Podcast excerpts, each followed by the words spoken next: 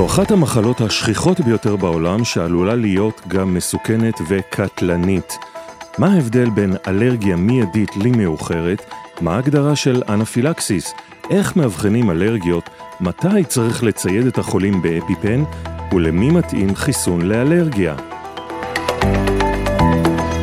אתם מאזינים ל-internal IL, פודקאסט הרפואה הפנימית של הרי.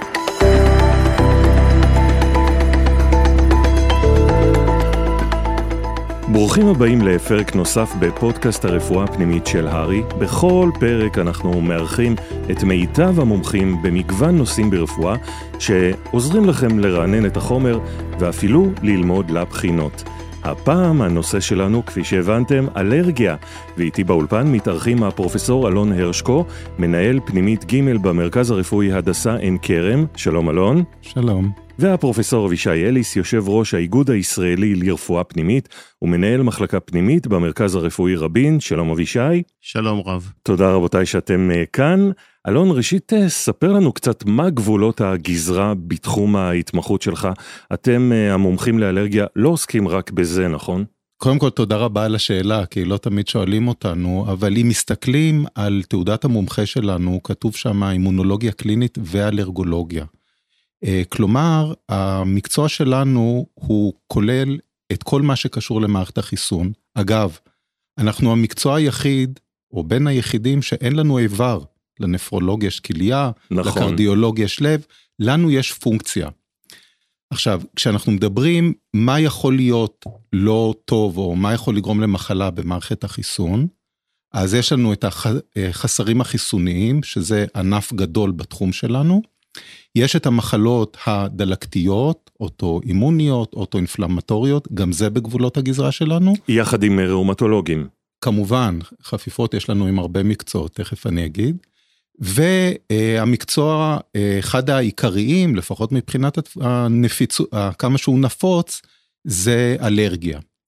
עכשיו כמובן שיש לנו הרבה חפיפות, לדוגמה, עם כמובן ראומטולוגיה, אבל גם באלרגיה. יש לנו אלרגיה של דרכי נשימה ילודנות, אז אנחנו חופפים עם אף אוזן גרון, תופעות עוריות, עם אור וכולי. בגדול, מערכת החיסון היא המקצוע שלנו. אגב, אתם נעלבים שקוראים לכם אלרגולוג או שזה בסדר? ממש לא. אה, אני מאוד גאה במקצוע הזה, ואני חושב שזה גם אה, איזשהו ידע שהוא ייחודי. יש משהו מעניין באלרגיה, שזאת אולי המחלה הכי נפוצה בקהילה, ושכל רופא יחשוב כמה אלרגיה הוא קיבל בבית ספר לרפואה, כמה הוראת אלרגיה. לגמרי. אה, מעט מאוד, ולכן אני אישית, מכל התחומים האלה, יש לי הרבה גאווה באלרגיה. בצדק. אלון, לפני שאנחנו נצלול לנושא האלרגיה, בוא רגע נשאר בקטע של האימונולוגיה. אולי בכל זאת תיתן לנו איזושהי מפת דרכים, מתי צריך לפנות לאימונולוג ומתי לראומטולוג.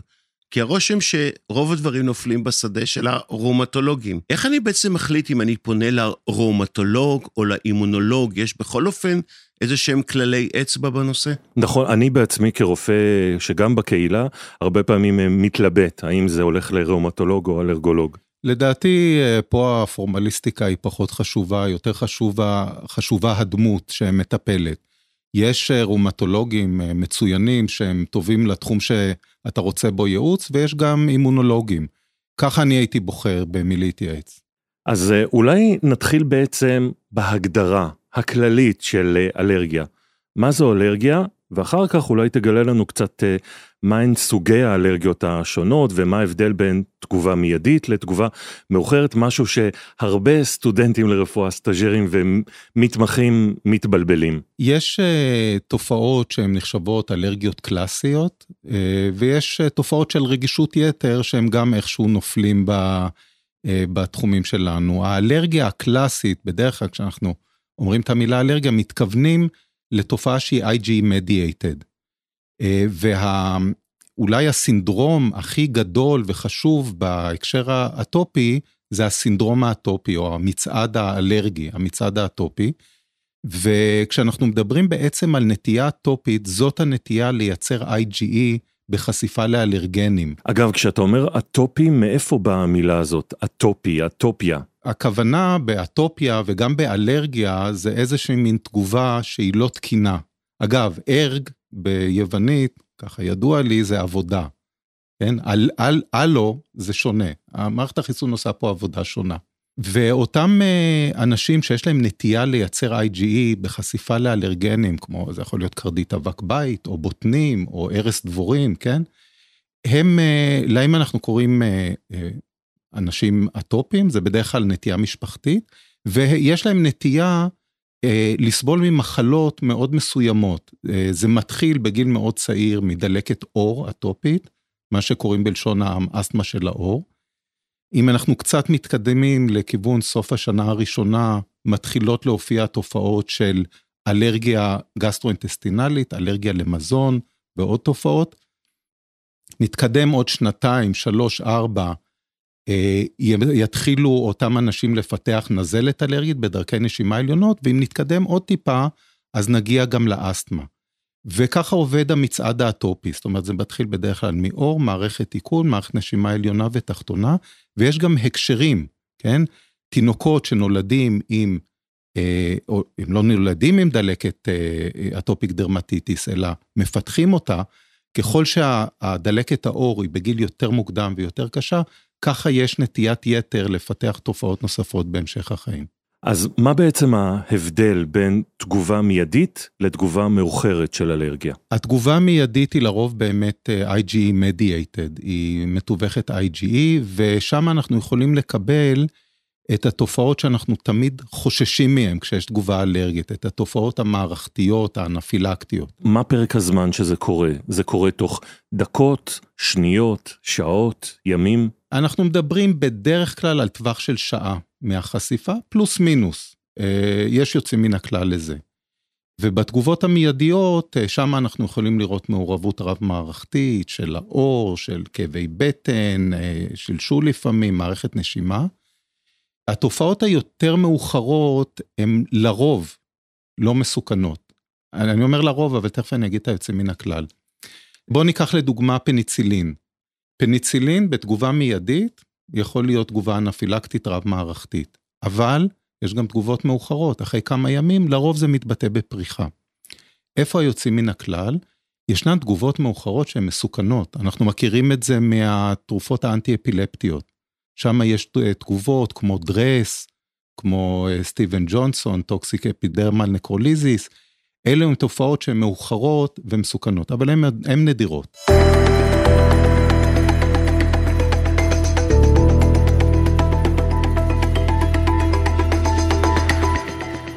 מעבר לחלוקה של תגובה מיידית למאוחרת, איזה סוגי אלרגיות יש? הזכרת קצת אלרגיות שיש בילדות ואיך הן מתפתחות, אבל בבגרות, איך מתבצעת החלוקה? אני חושב שכדאי אולי לדבר על חלוקה לפי קבוצות אלרגנים, אוקיי? אני חושב שהיום האלרגיה הכי מדוברת וככה נמצאת בכותרות זאת האלרגיה למזון. אה, אלרגיה למזון אנחנו רואים בעיקר בגילאים הצעירים. ושם יש המון רגישויות, כי אנחנו מדברים פה על ילדים, מדברים על מזון שהם אוכלים, אה, יש, אה, זה מעורר אה, הרבה גם קושי רגשי, להתמודד עם זה עניין לא פשוט. ואגב, זה, האלרגיה למזון גם קיבלה את הכותרת של אלרגיה ברמה מסכנת חיים, ואם אתה חושב על זה, אין אף מצב רפואי שקיבל את התואר הזה, נכון? אנחנו לא מדברים על דלקת רעות ברמה מסכנת חיים. מדברים על דלקת קשה, דלקת uh, קלה. בעצם אם אנחנו מסתכלים על, ה, על האפידמיולוגיה, הסיכוי של ילד באמת לקבל uh, תגובה אלרגית uh, מאוד מסוכנת זה בערך 1 ל-10 מיליון, יש שמשווים את זה למכת ברק. ובכל זאת ילדים מפתחים הרבה תגובות אלרגיות, שהן בדרך כלל לא מאוד מסוכנות. בארץ מה השכיחות? כי אנחנו שומעים מהכותרות על אה, אלרגיות אה, לבוטנים, ואולי בארץ קצת פחות בגלל הבמבה, ואלרגיות אה, אחרות למה? עכשיו, הרוב הגדול של אלרגיה למזון הוא מתמקד במספר בודד של אלרגנים. בוטנים זה אחד מהם, ביצה, חלב, דגים, סומסום יש לא מעט, בוטנים ואגוזים. הייתי אומר שהאלרגנים האלו הם מהווים את רוב טריגרים לתגובות אלרגיות. כמובן, אה, אנחנו צריכים לעשות הבחנה, כי לפעמים יש אה, איזושהי הבחנת יתר. איך אנחנו מאבחנים? איך יודעים שילד אלרגי? אז קודם כל, חייבים סיפור. חייבים סיפור קליני. אנחנו לא שולחים ילד ואומרים, אף פעם לא הייתה לו תגובה אלרגית, בוא נעשה טסט, נראה אם הוא אלרגי. זה דבר שגישה שהיא לא נכונה, כי יש המון פולס פוזיטיב. אז מגיע, מגיעים הורים, אבא או אימא עם ילד, ואומרים, הילד אכל, לצורך העניין, ביצה, והיו לו תסמינים כאלה ואחרים. אז הסיפור צריך להיות משכנע. אחר כך, אם אנחנו רוצים לקבע את ההבחנה, אנחנו רוצים הוכחה לקיום של IgE ספציפי לאותו אלרגן, ויש לנו שתי דרכים לעשות את זה. הדרך היותר פשוטה, שהיא גם מאוד מהימנה, זה לעשות טסט על האור. שמים תמצית מאותו מזון, עושים שריטה קטנה ורואים את גודל התגובה. דרך אחרת זה לשלוח נוגדנים. אה, בדיקת נוגדנים זה נקרא ראסט, כן? אה, נוגדנים ספציפיים לאותו אלרגן. עכשיו זה הזמן לנפץ כמה מיתוסים. מאוד חשוב להכיר את האופי של האלרגיה, כי אחרת אפשר להיכנס לחרדות ולקבל כל מיני החלטות שהן לא הגיוניות, שיכולות להשפיע על, על איכות החיים. אחד, זה שמזון, כשהוא עושה תגובה מערכתית או רב-מערכתית, זה רק באכילה. יש איזה מין דעה פופולרית, שאם הילד אלרגי לבוטנים ופותחים שקית במבה כמה מטרים לידו, זה עלול לסכן את חייו. הדבר הזה אגב נבדק מדעית. יש לנו, אה, אנחנו בדיון באיגוד שלנו, פעם הצגנו מאמר, שלקחו ילד אלרגי לבוטנים, נתנו לו להריח את הבוטנים מ-30 סנטימטר, 20 סנטימטר, לא קורה שום דבר. האלרגיה היא לחלבון בתוך הבוטן, והריח הוא איזה שהן תרכובות ארומטיות שעולות לאוויר, חומר אחר לגמרי. חשוב, אז אה, ריח לא יוצר תגובה אלרגית. אז מאיפה בא כל הבהלה הנוראית וההתנהלות שמאמללת ילדים ו- וכיתות שלמות? נכון. אז תראה, יש פה עניין שהוא כבר, כמו שאתה מבין, סוציאלי. מעבר לרפואי אלרגי. יש פה עניינים שהם רגשיים, שאגב, אנחנו מאוד מכבדים אותם, מתייחסים לזה מאוד uh, ברצינות. Uh, אבל עם זאת, אנחנו צריכים להיות מקצועיים ובאמת להנחיל את הידע לציבור כדי שלא יעשו, uh, יתקבלו כל מיני החלטות שהן uh, uh, קשות. למשל, אם היינו מניחים שילד נפגע קשה מהערכה, אנחנו לא רוצים שאותו אלרגן ייכנס לבית ספר, שלא יאכל לידו מישהו. ואז אנחנו, נוצר מצב שאם בכיתה יש ילד אלרגי לחלב ואלרגי לבוטנים ו, ומישהו אחר אלרגי לאגוזים ולסומסום, יש לנו בעיה להזין ילדים. האם המחיר הזה שווה את ההימנעות? זה דבר אחד. ודבר שני, גם נגיעה היא לא גורמת לתגובות אלרגיות. זאת אומרת, תמיד יש חשש שאם הילד במגלשה ייגע בבוטנים, יקרה משהו. איך אני מוכיח את זה? כשמגיע אליי ילד, נגיד למרפאה, שהוא חוש, חשוד כאלרגי לאיזשהו מזון, הדבר הראשון שאני עושה זה שם את אותו מזון על האור שלו, ועוד קצת פוצע את האור כדי שיגיב לו, והתגובה היא תמיד מקומית. זאת אומרת, יש לנו הוכחות טובות שהאכילה היא זאת שגורמת לתגובות המערכתיות. אתה שואל אה, איך הגענו לזה. זה איזושהי אה, בעיה, אני חושב, אה, חינוכית. אה, לא רק של הציבור הרחב, גם שלנו הרופאים.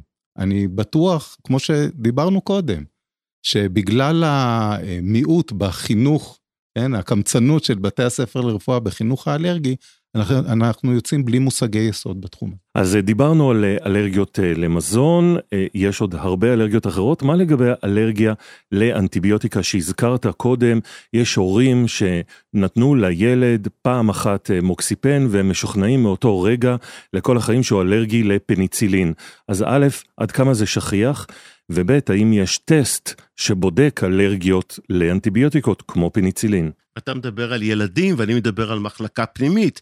ואנשים טוענים שהם כבר 40 שנה רגישים בדיוק, לפניצילין. נכון. ואתה עומד בשתיים בלילה וצריך למצוא אנטיביוטיקה מתאימה.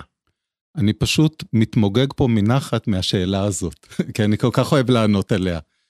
תראו, אה, הנתונים בארצות הברית של ה-CDC מראים שעשרה אחוז מאוכלוסיית ארצות הברית מדווחת על אלרגיה לפניצילין, כשבפועל האלרגיה האמיתית היא הרבה פחות מאחוז אחד. כלומר, כשמגיע מישהו ואומר אני אלרגי לפניצילין, יש סדר גודל של 95% סיכוי שלא באמת אלרגיים. אבל יש גם את החמישה שהם כן אלרגיים. אז מה אנחנו עושים? פשוט מאוד.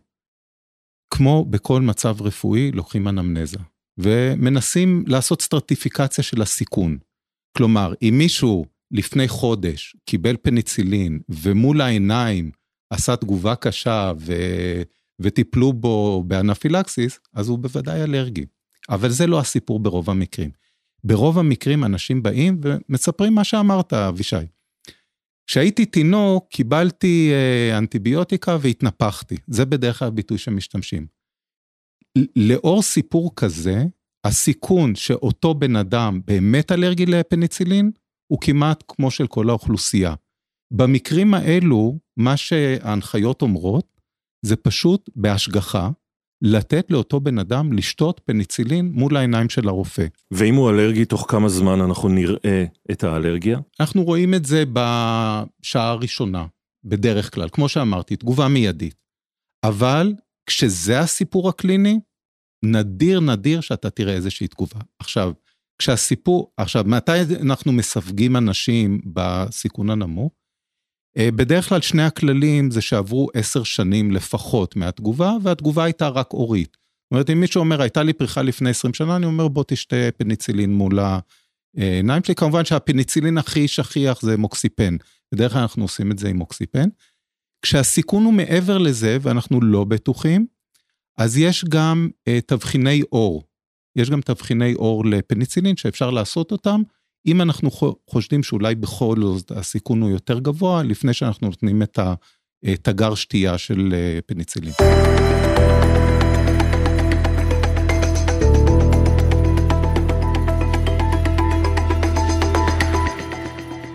אלון, הרבה פעמים האוכלוסייה מתבלבלת בין אלרגיה לבין תופעות לוואי. למשל, אתה שומע, א', למדתי ממך שצריך לקחת אנמנזה. ולדעת במה מתבטאת האלרגיה, לפעמים אתה שומע כאבי בטן, שלשול, זאת אומרת, איך באמת מבדילים בין תופעה אלרגיה אמיתית לבין תופעת לוואי די שכיחה? מאוד פשוט, שואלים את המטופל. אני חושב שהפרקטיס הנכון, וככה אני מלמד סטודנטים ומתמחים, בכל פעם שרואים כותרת של רגישות בתיק הרפואי, לשאול את המטופל, מה זה עשה לך? למה אתה אומר שאתה רגיש? וכמובן, תופעות הלוואי הכלליות שנובעות מהמנגנון של התרופה, הן הרבה הרבה יותר שכיחות מאשר אלרגיה. אה, אוגמנטין עושה כאבי בטן, אה, מדללי דם, אה, אנטיקואגולנטים, עושים דימום. אז אנשים אומרים, אני אלרגי לקומדין. יש תופעות כמובן, יש קומדין נקרוזיס וכולי, אבל בדרך כלל מדובר שה-INR עלה יותר מדי והיה איזשהו דימום. אז אה, לכן זה מאוד מאוד חשוב לא לקבל את ההגדרות של רגישות לתרופה כמו שהן. אני רוצה רגע להישאר בכל זאת בתרופות, ומה שבעיקר מעסיק אותנו במחלקות פנימיות זה גם הסיפור של הרגישות ליוד. וזה הפך להיות uh, לצרה, כיוון שבדיקות נדחות, לא נעשות. איך מתמודדים עם הדבר הזה?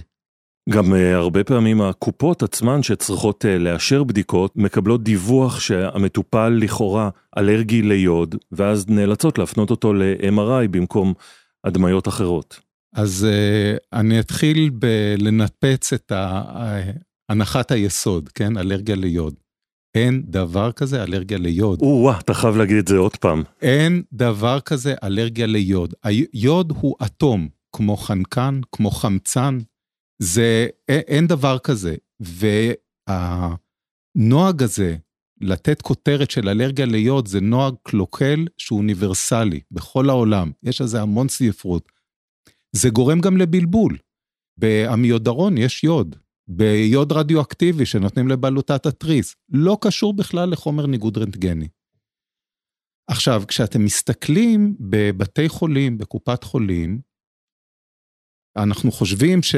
או מסיקים שלבן אדם יש אלרגיה לחומר ניגוד, אבל ב-80% מהמקרים כתוב אלרגיה ליוד, ומי יודע מאיפה האלרגיה הזאת, הכותרת הזאת הגיעה. עכשיו, אם לא כתוב אלרגיה ליוד, כתוב אלרגיה לאיזה חומר אנטיספטי, או איזה חומר אחר שמכיל יוד. בסופו של דבר, החומר ניגוד הרנטגני הוא תרופה, והאלרגיה לתרופה בדרך כלל מצוינת ב-6% מהמקרים, כשכל היתר זה חומרים אה, אחרים מכילים יוד ויוד עצמו, שזאת הבחנה לא נכונה. עכשיו, אה, כמו באנטיביוטיקה, ככה גם ביוד. אבחון יתר של אלרגיה פוגע בחולים. אם דיברנו באנטיביוטיקה, ויש לזה, אה, על זה הרבה ספרות, שמי שכתוב לו שהוא אלרגי לפניצילין, הזיהומים שלו יותר ממושכים, יש יותר סיבוכים אחרי ניתוח, אשפוזים יותר קשים, אותו דבר נכון לגבי אלרגיה לחומר ניגוד. מי שיש לו כותרת של אלרגיה לחומר ניגוד, הוא מקבל פחות חומר ניגוד. אנשים שצריכים חומר ניגוד למצב חירום, כן? תסחיף ריאתי, אה, שבץ מוחי, הם מקבלים פחות חומר ניגוד, וגם אה, דוחים להם את ההדמיה לצורך פרה-מדיקציה. עכשיו צריך להבין מה זה פרה-מדיקציה. זה שני דברים. אחד, זה קומבינציה של המון סטרואידים ואנטי-היסטמין. אצלנו למשל, בבית חולים שאני עובד בו, 120 מיליגרם פרדניזון ב-12 שעות, זה המון. הסוכר עולה ולחץ הדם עולה. זה דבר אחד. הדבר השני, שמתעכבים 12 שעות. וברוב המקרים מדובר במישהו שהוא בכלל לא אלרגי. אז אתם שואלים אותי, אז מה עושים? איך יודעים מי אלרגי ומי לא? אני חושב שהייתי נותן שתי עצות. עצה אחת, אם עשיתי, הוא, הוא נחוץ לאבחון של מצב חירום או מצב שמסכן חיים, אז הייתי לוקח את הסיכון ועושה את ה-CT, כן? כי אה, אני חושב שברפואה יש עיקרון כזה, שאם יש סכנה ברורה, מטפלים בה, ואם יש סכנה פוטנציאלית, אז אה, אנחנו מתייחסים לזה כקונטראינדיקציה יחסית. ודבר שני, היום כמעט בכל המרכזים הרפואיים יש, אה, ברוך השם, יועצי אלרגיה. אז להתייעץ עם אלרגולוג. ואז אנחנו יכולים לחסוך אשפוזים, לתת CT בזמן, באיכות טובה, אה, ואנחנו לא לוקחים את האלרגיה הפוטנציאלית הזאת, שאולי לא קיימת, ופוגעים בטיפול בחולה.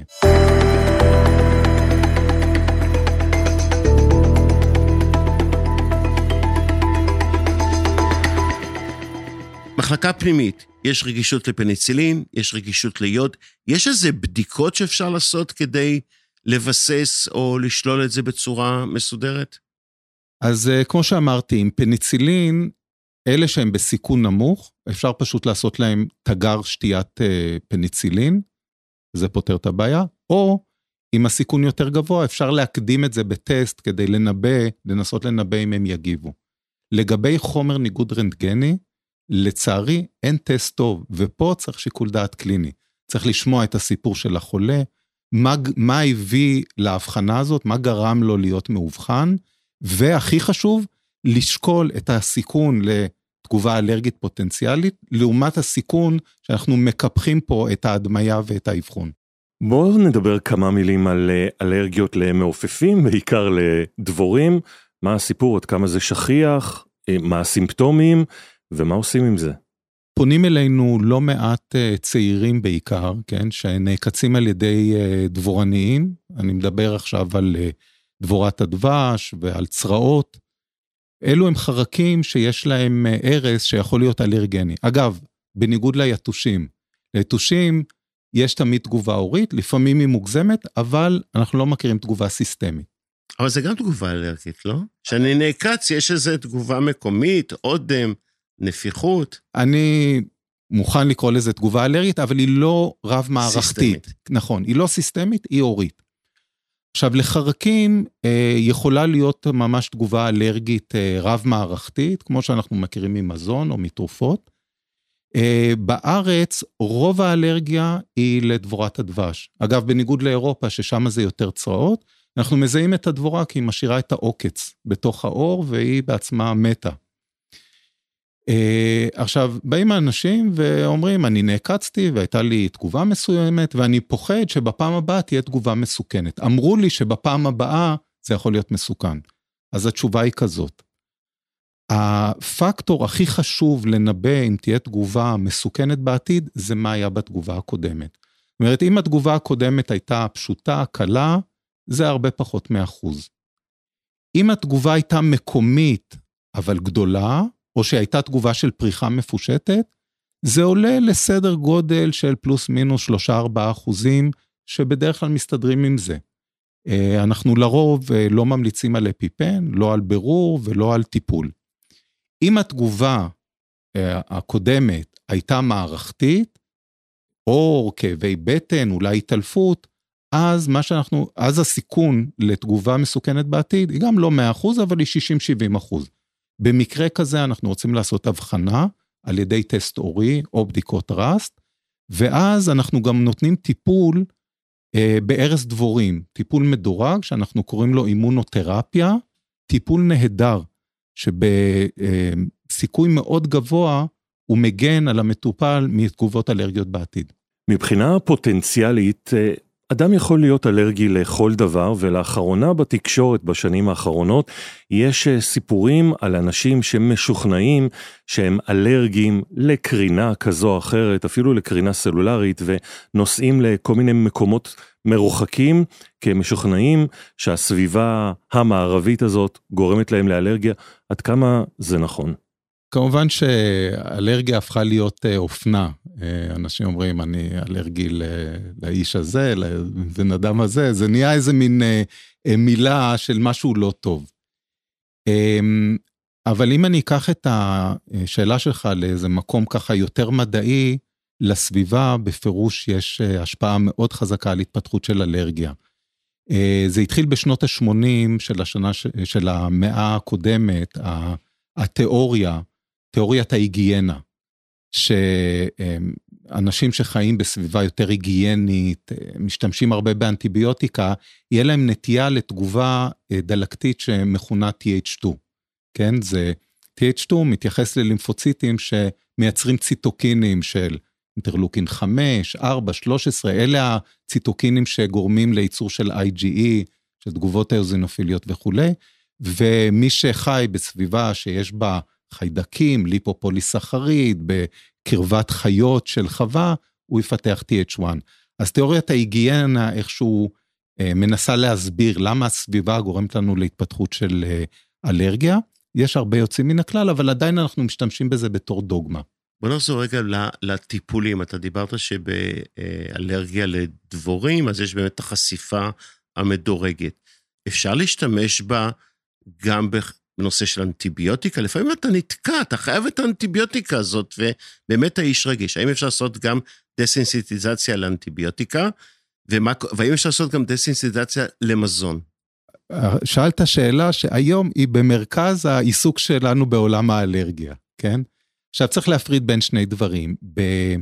באלרגנים שהם נשאפים, כמו קרדית אבק בית או פרוות חתול, וגם באלרגיה לדבורנים, יש לנו אפשרות לעשות ממש אימונותרפיה, זאת אומרת, לחנך מחדש את מערכת החיסון, שהיא תכיר את האלרגן ולא תעשה תגובה אלרגית, ועושים את זה בצורה מאוד מאוד פשוטה. מזריקים מתחת לאור את האלרגן בכמויות קטנטנות, ולאט לאט אנחנו עולים בכמויות. וזה נותן הרבה פעמים פתרון ארוך טווח. עם מזון ועם תרופות, אנחנו לא יכולים לעשות את זה. לא יכולים להרגיל את הגוף שלא יהיה אלרגיה. אז מה שאנחנו עושים זה משהו אחר, דסנסיטיזציה. זאת אומרת, אה, עם אנטיביוטיקה עושים את זה פחות, כי בדרך כלל יש אלטרנטיבה. איפה שזה חשוב זה באונקולוגיה, כי יש פרוטוקולים ויש חומרים, אה, אה, טיפולים אונקולוגיים שהם אלרגנים, וצריך אותם, זה חשוב לפרוגנוזה של החולה, ואז אנחנו עושים דסנסיטיזציה, שאגב, מתבסס על אותו עיקרון של חשיפה מדורגת. ההבדל הוא שברגע שנגמר הטיפול, החולה שוב אלרגי, אוקיי? הוא, הוא, לא שינינו את מהלך המחלה, אבל אפשרנו את הטיפול. אותו דבר לגבי מזון. במזון, אה, אנחנו יכולים לקחת ילד אלרגי לבוטנים ולגרום לזה שיהיה מסוגל לאכול שמונה או עשרה בוטנים כל יום, אבל הוא חייב לאכול את הבוטנים האלה כל יום. ברגע שלא יאכל אותם, האלרגיה חוזרת. זה אגב טיפול שעושים בכמה מרכזים בארץ, והתורים הם אינסופיים. עכשיו תשאלו, אם לא ריפאנו את האלרגיה? מה היתרון הגדול פה? הוא אוכל שמונה בוטנים, אבל הוא עדיין אלרגי. זה משנה את איכות החיים. זאת אומרת, הילד וההורים לא חוששים שמכל חשיפה אקראית יקרה איזשהו אסון, כי הוא מסוגל לסבול כמה בוטנים. בוא נלך למחלקה, עוד פעם, מחלקה פנימית שבה אנחנו חיים שנינו. נתנו אנטיביוטיקה, צפלוספורין או פניצילין, והאיש פיתח פריחה. איך מטפלים בזה? התשובה צריכה להינתן לפי הקונטקסט הקליני. כלומר, אם החולה מאוד צריך את האנטיביוטיקה, את התרופה, והפריחה היא קלה, אנחנו יכולים להשתמש בגישה שנקראת treating through. זאת אומרת, נותנים אנטי-היסטמין, אולי קצת סטרואיד, ממשיכים לתת את התרופה והרבה פעמים זה דועך. אגב, הזכרת קורטיקוסטרואידים ויש איזושהי מחלוקת, האם באמת קורטיקוסטרואידים עוזרים בהתקף אלרגיה אקוטי או לא? אז בואו נדבר על אה, תגוב, איך מטפלים בתגובה אנפילקטית. אני חושב שאין לנו הרבה מצבי חירום. זה מצב חירום קלאסי. הטיפול, עקרונות הטיפול הם מאוד מאוד פשוטים, ועדיין, לצערי, זה לא אה, נחלת הכלל. תגובה אנפילקטית זו תגובה אה, שהיא רב-מערכתית. בדרך כלל, המערכת שהכי מעורבת זה אור, ועוד מערכות. זה יכול להיות כאבי בטן או הקאות, אה, אגב, הקאה זה איזשהו מנגנון הגנה, מקיאים את המזון האלרגני וזה מקטין את התגובה. אה, מערכת הנשימה, כשהדבר שאנחנו הכי חוששים ממנו זה השילוב של תגובה אנפילקטית עם אסתמה. אה, וכמובן מערכת קרדיו-וסקולרית ונוירולוגית, שיש התעלפות, נפילת לחץ דם, מה שאנחנו קוראים שוק. מנגנון המוות מאנפילקסיס הוא בדרך כלל אחד משניים. או התקף אסתמה קשה, וכמו שאמרתי בהתחלה, אם אתם זוכרים, על המצעד האטופי, השילוב של אלרגיה למזון ואסתמה הוא שילוב די נפוץ.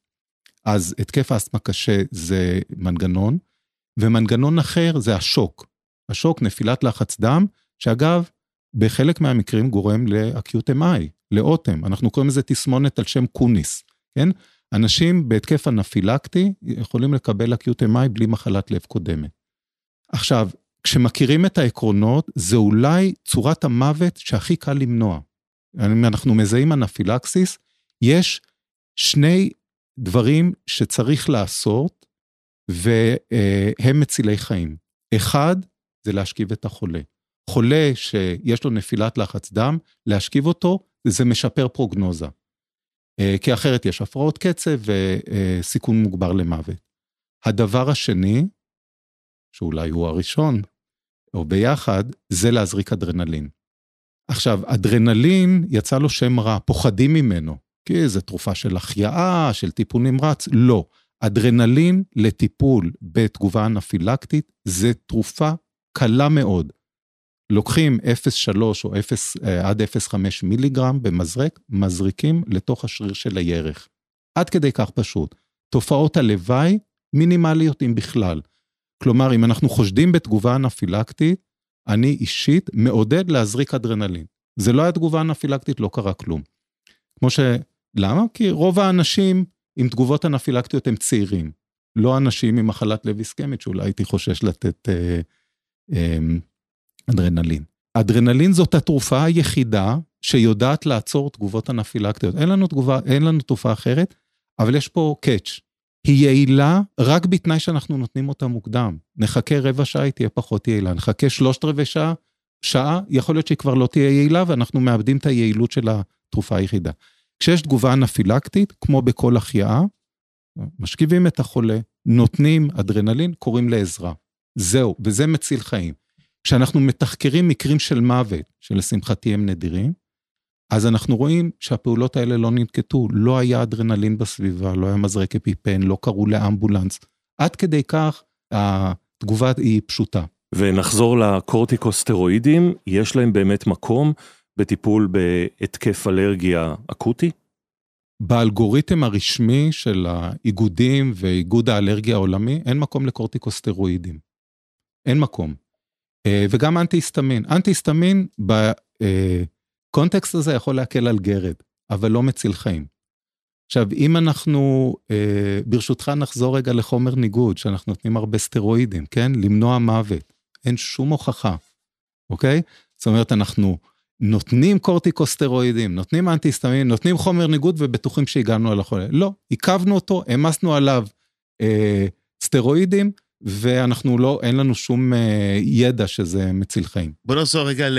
לא לצורות הדרמטיות שאתה מתאר, ששם באמת ברור שזה אפינפרין וסטרואידים וכולי. חדר מיון, שתיים בלילה, מגיע מישהו עם אורטיקריה נוראית. צריך לתת לו סטרואידים? אורטיקריה היא מתחלקת לשני סוגים. ישנה אורטיקריה החריפה, שהרבה פעמים אה, זה באמת תגובה אלרגית. אם אנחנו חושדים שיש פה איזשהו סיכון אה, להתקדמות, אז כמובן אנחנו נטפל כמו לתגובה אנפילקטית. אתן דוגמה, מישהו שידוע שהוא אלרגי לבוטנים, והוא אכל בוטנים, הוא יודע שהוא אכל בוטנים ויש לו אורטיקריה, הייתי מתייחס אליו כמישהו שלא הייתי מחכה שיתקדם, הייתי מת, מתייחס אליו כמישהו שהוא, יש לו פוטנציאל אה, אה, לעשות אנפילקסיס, בעיקר אם יש לו היסטוריה. אבל לחדר מיון מגיעים הרבה אנשים עם אורטיקריה שהיא כרונית, ושם אנחנו נמצאים באופרה אחרת. אורטיקריה כרונית, אגב, מחלה מאוד שכיחה, היא לא בתחום האלרגי, זאת מחלה שהיא הרבה יותר קשורה לחלק האוטואימוני שלנו, כן? אנחנו רואים אצל הרבה אנשים עם אורטיקריה שמתישהו היה להם היסטוריה של מחלה של בלוטת התריס, או סכרת type 1, או, או איזושהי מחלה דלקתית אה, אוטואימונית אחרת. ושם, היום אנחנו מאוד מאוד לא אוהבים שנותנים סטרואידים. סטרואידים כמובן הם אה, מאוד מקילים על התסמינים, אבל תופעות הלוואי לאורך זמן הן גרועות. אנחנו כפנימאים יודעים שכמעט אין תרופה גרועה כמו הרבה סטרואידים לאורך זמן. שם למדנו שהרבה יותר בטוח לתת אנטי-היסטמינים במינון גבוה, אפילו ארבעה כדורים ביום. אנשים נבהלים, מה, אני אקח אה, טלפסט או אריוס, ארבע ביום? אה, נגיד ברושם בציבור, יותר פשוט לקחת פרדניזון 20 מיליגרם, אבל לא. אנטי-היסטמין במינון גבוה הוא יעיל לאורטיקריה עם הרבה פחות תופעות לוואי. אגב, אם אתה יורד עם הסטרואידים, יש הרבה פעמים גם רילאפס. כן. אז זו עוד סיבה טובה לא... אז לא למעשה לאורטיקריה כרונית, היום מה שאנחנו ממליצים זה אנטי-היסטמין, אם צריך במינון גבוה, אפשר להוסיף לזה מונטלוקאסט, גם תרופה תמימה לגמרי, אה, ויש עוד שתי תרופות לאורטיקריה כרונית שגם כדאי להכיר אותן. אחד מהן זה ציקלוספורין, שגם לה יצא שם רע, אבל אנחנו נותנים במינון מאוד נמוך, לפעמים אפילו ברמה תת-תרפויטית, טיפול מצוין, הרבה יותר בטוח מהרבה סטרואידים. ותרופה נוספת שהיא פנטסטית, אה, זה נוגדן מונוקלונלי שנקרא אומליזומב, נוגדן נגד IgE. שזו תרופה נהדרת אה, לאורטיקריה כרונית. הבעיה שלה שהיא תרופה ביולוגית עם העלויות שלה, אבל היא נמצאת בסל הבריאות. אז ככה שאורטיקריה, מי שסובל מאורטיקריה כרונית לאורך זמן, היום אפשר לטפל בצורה יעילה וטובה בלי סטרואידים. אני רוצה לחזור שנייה אחת עוד פעם לאפיפן. מי צריך לשאת את המזרק הזה? מי שצריך לשאת אפיפן זה אנשים שיש להם אלרגיה מיידית, מתווכת IgE, אה, ושהם עלולים להיחשף לאלרגן בלי אה, שליטה שלהם. אז בפועל מה שמדובר, רוב רוב נשאי אפיפן זה אנשים שיש להם אלרגיה, אנשים או ילדים, כן? אה, שיש להם אלרגיה למזון. מי שיש לו אלרגיה למזון מתווכת IG, אנחנו מציידים עם אפיפן. והאוכלוסייה השנייה זה אלרגים לעקיצות של חרקים. עכשיו, לתרופות, אנחנו סומכים על זה שימנעו מהתרופה, יודיעו לרופא, אין אה, המלצה אה, לשאת אפיפן. כלומר, הלוגיקה של מתן אפיפן זה אה, למקרה שהם ייחשפו לאלרגן מבלי שהם ידעו. נכון. אז כמובן שאם יוצאים החוצה ופתאום באה דבורה ועוקצת, אנחנו לא יכולים להתכונן לזה. ועם מזון, אם אתם זוכרים, אמרתי לכם, מה המזונות האלרגנים? הם כולם מזונות שיכולים להיות חבויים. אנחנו לא יודעים איפה יש חלב, ביצה, אגוזים, היום יש בכל דבר אגוזים וסומסום ו- וכל הדברים הטובים האלה. אז אה, אלרגן חבוי הוא בהחלט אה, בעיה.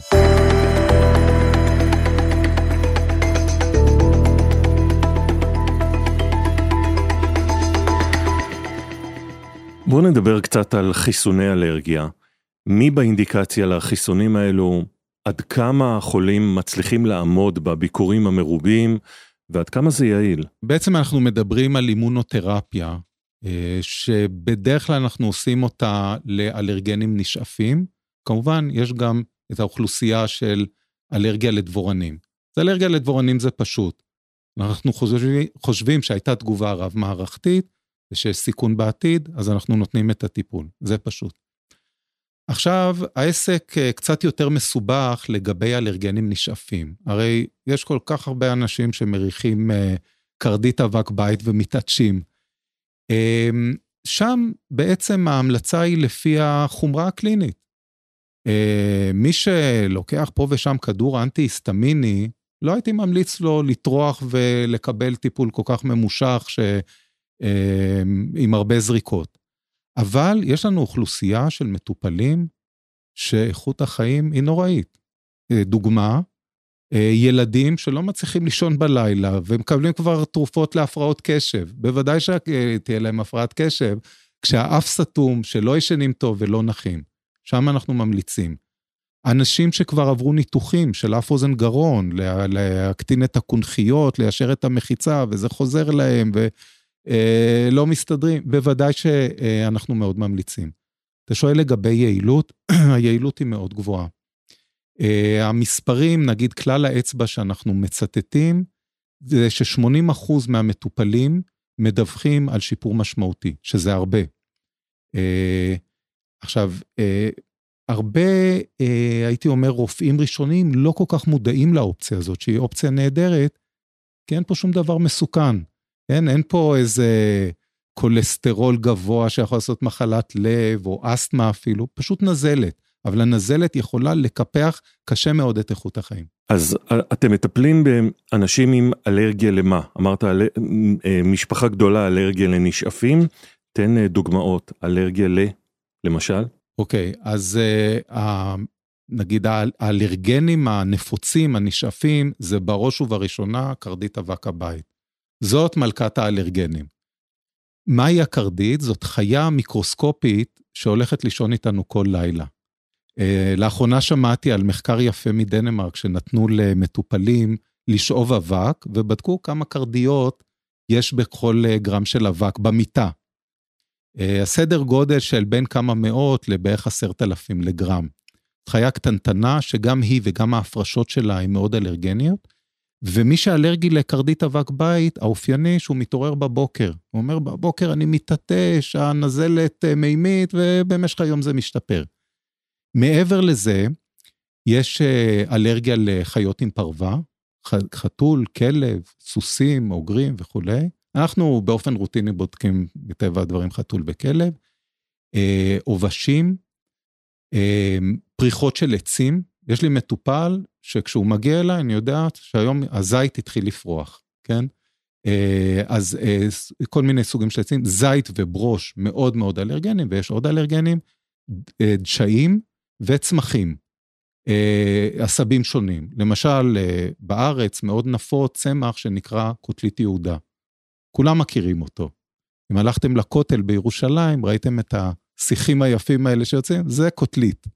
מאוד אלרגני. כשמגיע מטופל לרופא המשפחה או לפנימאי עם תלונות של אלרגיה, איך היית מצפה שיאבד את החולה בעין עד שהוא מגיע אליכם והתורים מאוד מאוד ארוכים אליכם, כנראה שזה לא ישתנה הרבה, אבל אילו בדיקות מקדימות הייתם מצפים שהרופאים יפנו את המטופלים אליכם? תראה, כמובן זאת שאלה מאוד כללית. אה, אם אנחנו מדברים על אה, אלרגיה נשימתית, אז צריך באמת לשמוע את הסיפור ולאפיין אותו. דרכי נשימה עליונות, דרכי נשימה תחתונות. אמ, לרוב אה, אין הרבה בדיקות עזר שהן עוזרות, ואולי פה אני אנפץ עוד מיתוס. הרבה פעמים למישהו יש איזו תלונה ורופא המשפחה שולח רמות IgE. אין לזה ערך. אין לזה ערך לרמות IgE. אה, יש אה, הרבה ילדים, כן, לצורך העניין, שה-IG שלהם הוא 300, 400. זה... אז זה לא נותן לך אינדיקציה לכלום? לא נותן אינדיקציה לשום דבר. איפה שהוא עוזר לנו זה ה-IG הספציפי. זאת אומרת, אם אנחנו רוצים לדעת IgE לחלב, או IgE לקרדית אבק בית, שם זה עוזר. IG הכללי לא עוזר. הוא עוזר אולי כשאנחנו נותנים טיפול ביולוגי, שלפי כללי הסל צריך IG בטווח מסוים, אבל קלינית זה לא עוזר לנו. לגבי זינופילים, שמה מאוד חשוב לראות באיזה רמה הזינופילים, כי הזינופיליה קלה היא ממצא מאוד מאוד שכיח. מה זה זינופיליה קלה? עד 1,500. אגב, עוד טיפ, לא לדבר על אחוזי הזינופילים. זינופילים מספרים אבסולוטיים. עד 1,500 זה לא ספציפי, ובדרך כלל, אם, זה, אם זאת הספירה, ואין איזה שהן תלונות קליניות, אז אני ממליץ על מעקב בלבד. בין אה, נגיד 1,500 ל-5,000, זה כבר יותר משמעותי, בדרך כלל זה כן מתלווה לקלינה, ומעל 5,000, לקליניקה, ומעל 5,000, לרוב זה יותר ספציפי למחלות אה, יותר אוזינופיליות מסוימות. עכשיו, אה, האוזינופיליה הקלה היום היא גם חשובה לנו בשביל אולי להתאים טיפול ביולוגי, יש היום טיפולים לאסתמה. שהם אנטי-אזינופילים, שם זה חשוב. אבל כעיקרון, מעבר לסיפור הקליני, ספירת דם, נסתכל על אזינופיליה וכולי, והבדיקות הרגילות, ביוכימיה, תפקודי כליה, אולי צילום חזה, לא צריך מעבר לזה. כשהדגש הוא על הסיפור הקליני. זהו רבותיי, אנחנו מגיעים לסוף הפרק, אה, וכרגיל, אנחנו חותמים את הפרקים שלנו עם אה, מסר לציבור הרופאות והרופאים שמאזינים לכם. מה הייתם רוצים למסור? אני חושב שקודם כל, התחום הזה הוא תחום אה, מרתק. אני חושב שבשיחה שלנו אתה ניפצת לכולנו כמה מיתוסים נורא חשובים. והדבר השלישי, שאנחנו תמיד חוזרים אליו, זה אנמנזה. זה לשמוע את הסיפור הקליני, כי אנחנו נוכל כאן להבדיל אם יש בעיה או אין בעיה, ואז לכוון את, ה, את הדברים. אבישי, אני ממש מצטרף לדברים שלך. אלרגיה זה בסך הכל מחלה, מצב רפואי, ואנחנו צריכים להתייחס אליה לא כאל משהו מסתורי או משהו אה, יוצא דופן, אלא כמו כל אה, אה, בעיה רפואית, אנמנזה, בדיקה גופנית והרבה שכל ישר. אז עם המסר האופטימי הזה ועם הכותרת של האנמנזה החשובה כל כך, ועם עוד כמה כותרות שככה הבאת לנו על הדרך, תודה רבה לך, פרופסור אה, אלון הרשקו, תודה רבה גם לך, פרופסור אבישי אליס, על כל הדברים המעניינים האלה. תודה גם לכם, המאזינות והמאזינים. אנחנו כמובן מזמינים אתכם גם לשאר הפודקאסטים הרפואיים שלנו בהארי. תודה שהייתם איתנו, ונתראה בפרק הבא.